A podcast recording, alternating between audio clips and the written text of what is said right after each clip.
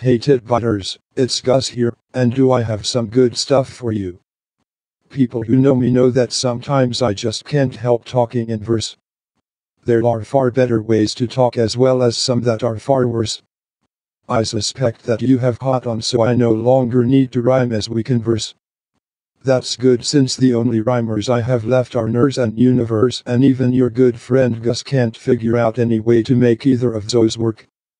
Do you get the impression that I'm procrastinating, dilly-dallying, or perhaps fiddle farting, as my grandpa used to say? Or maybe more to the point, do you think I'm just trying to fake it until I make it? Well, you've got my number. No, not that number.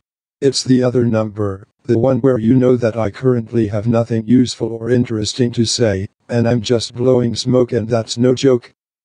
Okay, let's try getting down to it. No, I won't try rhyming with it. No matter how many rhymes I try to do, there is that one word that won't offend me but might upset you. Experience tells me that upsetting people is never a good thing to do.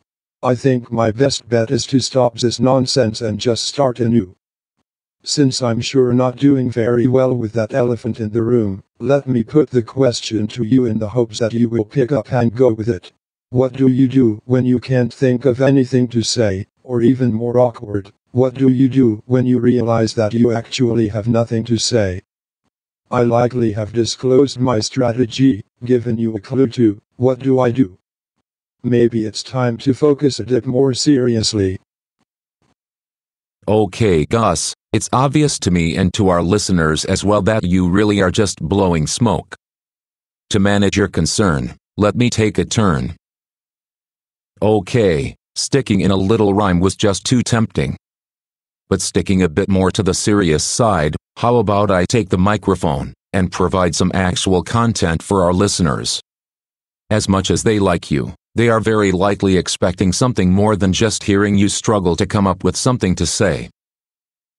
What a great idea. Just take it away.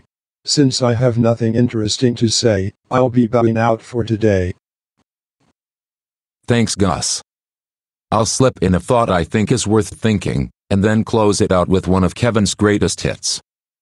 Since that's all I've got, I'll just hope that it hits the spot. Pardon me, gentlemen, but I'll take it from here. I think both of you may be a bit over the edge today. It's your good fortune that I have something already in the can for a situation just like this.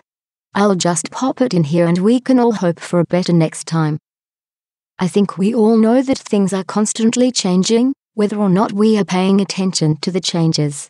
It may seem that everything is the same today as they were yesterday, but they aren't. Even if we don't notice, nothing is quite the same today as it was yesterday. Things change, people change, circumstances change, and we change too. What this fact of life and living demonstrates is that change is a process and not an event. The outcome may appear to be spontaneous but never is. Fortunately, we can usually understand what happened if we stop to consider it carefully. Even if we don't understand, we know that the change was a result of a process that is just not clear to us. At times, we decide that we are not satisfied with the status quo and want things or circumstances to change. The change we want may be for us, our family, a specific relationship, our work team, our company or other organization, our community, or within any context where we think change is desirable or necessary. That is when we consider initiating the change process. We know we don't like how things currently are, and we have a notion about how we would like them to be. Getting from where things are now to how we want them to be is an example of the change process that is always chugging away. For this change, though, we intend to be the change agent. Whenever you intend to be the change agent, there are 12 questions you should ask and answer before initiating the change process that leads to the change you want. And the bigger or more important the change is for you and for others, the more critical it is for you to ask and answer the 12 questions. Here are the 12 questions. Answer each yes or no in relation to the change process you intend to initiate. For these questions, yes is only yes if you are quite sure. If not, the answer is no until you are sure. 1. Do you expect the change process to succeed, to make a positive difference? 2. Do you have a realistic vision of or perception of success, how things will be when the change succeeds? 3. Are you personally motivated by the likely payoff or outcome of the change? 4. Do you understand that, in the long run, it would take as much time and energy to maintain the status quo or current situation as it will to get the payoff from the change? 5. Are you prepared to take full responsibility for your participation and interaction throughout the change process? 6. Do you understand your active role and influence in the change process? 7. Do you understand and are you committed to what will be required for the process to succeed? 8. Are you confident in your ability to do what is necessary to realize the expected change? 9. Are you comfortable working with the others involved in the change process? 10. Are you looking beyond simple self interest in the change succeeding? 11.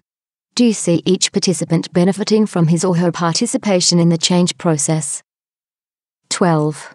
Are you being realistic about your ability, skill, and capacity to function effectively within the change process.